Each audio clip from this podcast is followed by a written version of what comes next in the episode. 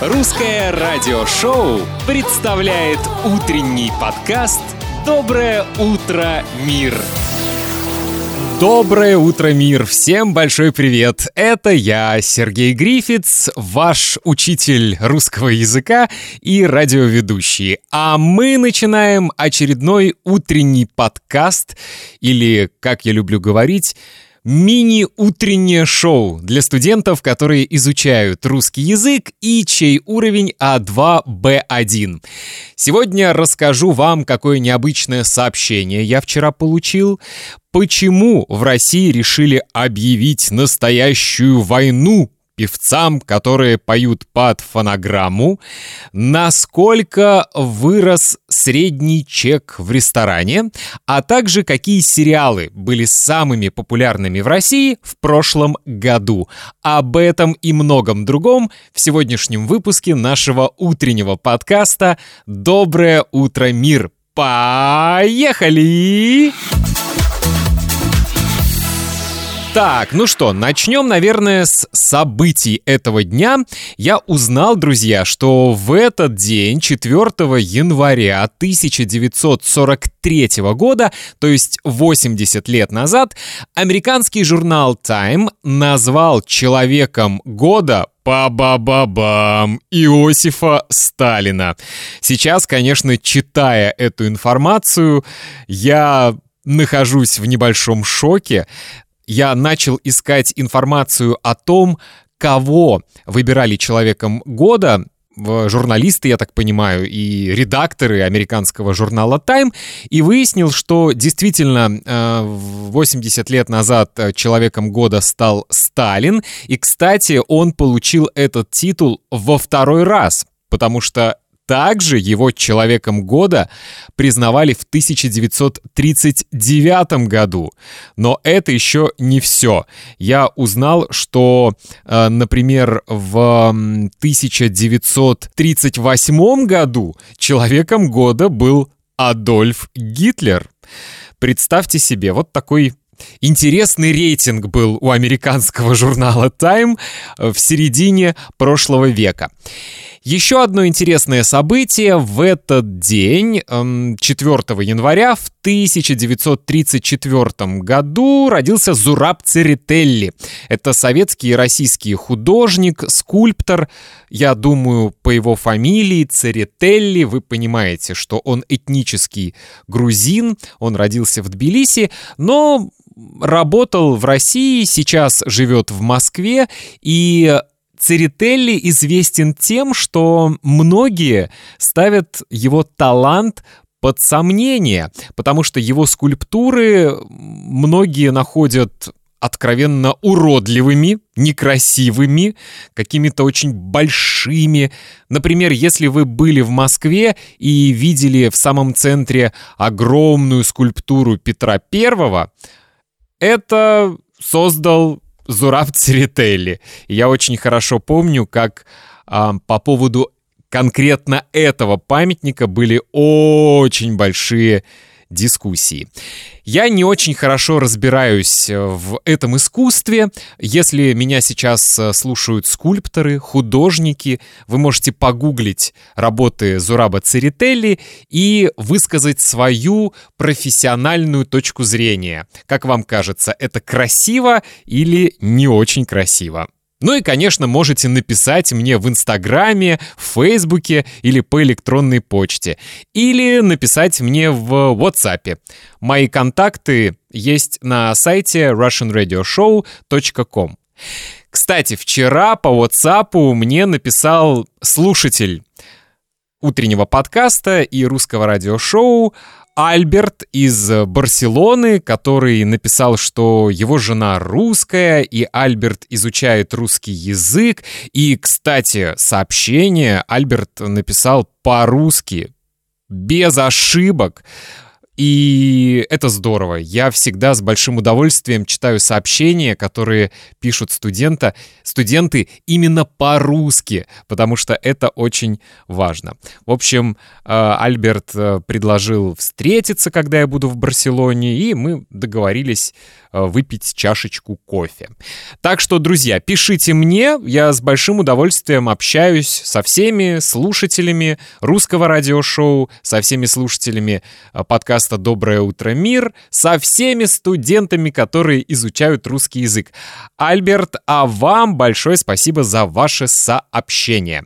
Ну а теперь, друзья, интересные новости.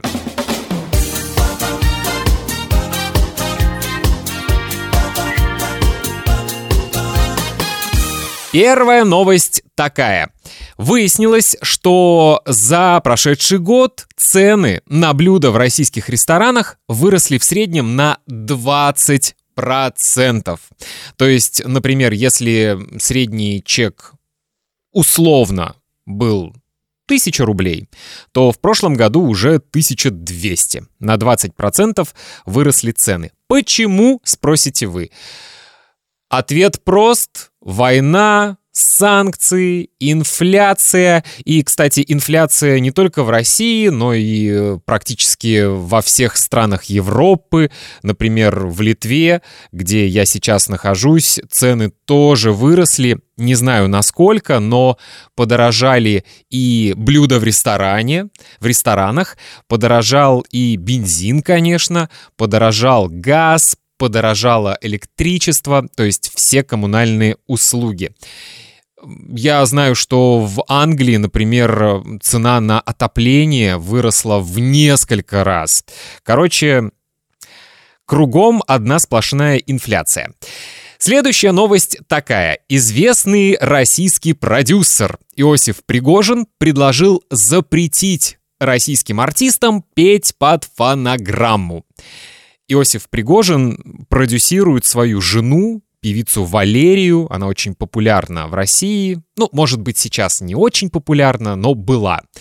И Иосиф Пригожин сказал, что это отличная идея, если певец не может петь живьем, то есть вживую, если он использует на концертах фонограмму, то ему нужно запретить петь. Кстати, стоит отметить, что ранее именно такое решение приняло Министерство культуры Киргизии. В этой стране запретили петь под фонограмму. Вообще дискуссия по поводу фонограммы, мне кажется, длится очень-очень-очень долго. С одной стороны, да, люди платят деньги, они приходят на концерт и хотят слышать голос, живой, настоящий голос своего любимого исполнителя или своей любимой группы. А с другой стороны, представим, что 70 тысяч человек собрались на концерте, ну, скажем, Робби Уильямса или Дуалипы или Элтона Джона. Они купили билеты, а у исполнителя, например, из-за болезни немного сел голос. Да, мы так говорим, у нас голос садится.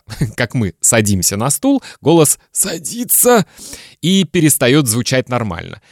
И что в таком случае делать? Сказать 70 тысячам человек «Извините, сегодня концерта не будет». Или исполнить песни под фонограмму и порадовать зрителей. В общем, вопрос остается открытым. Что вы думаете по этому поводу? Пишите мне. И последняя новость такая. Выяснилось, какие сериалы были самыми популярными в прошлом году у российских зрителей. И первое место, друзья, сериал, турецкий сериал «Постучись в мою дверь». Именно этот сериал возглавил рейтинг э, тех сериалов, которые показывали э, по телевидению в прошлом году, и у этого сериала был огромный рейтинг.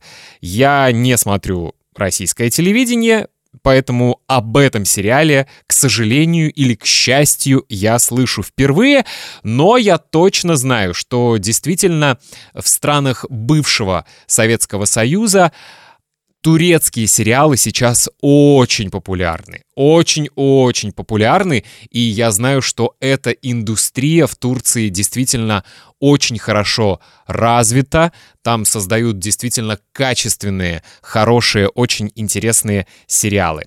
Ну вот, турецкий сериал «Постучись в мою дверь» на первом месте.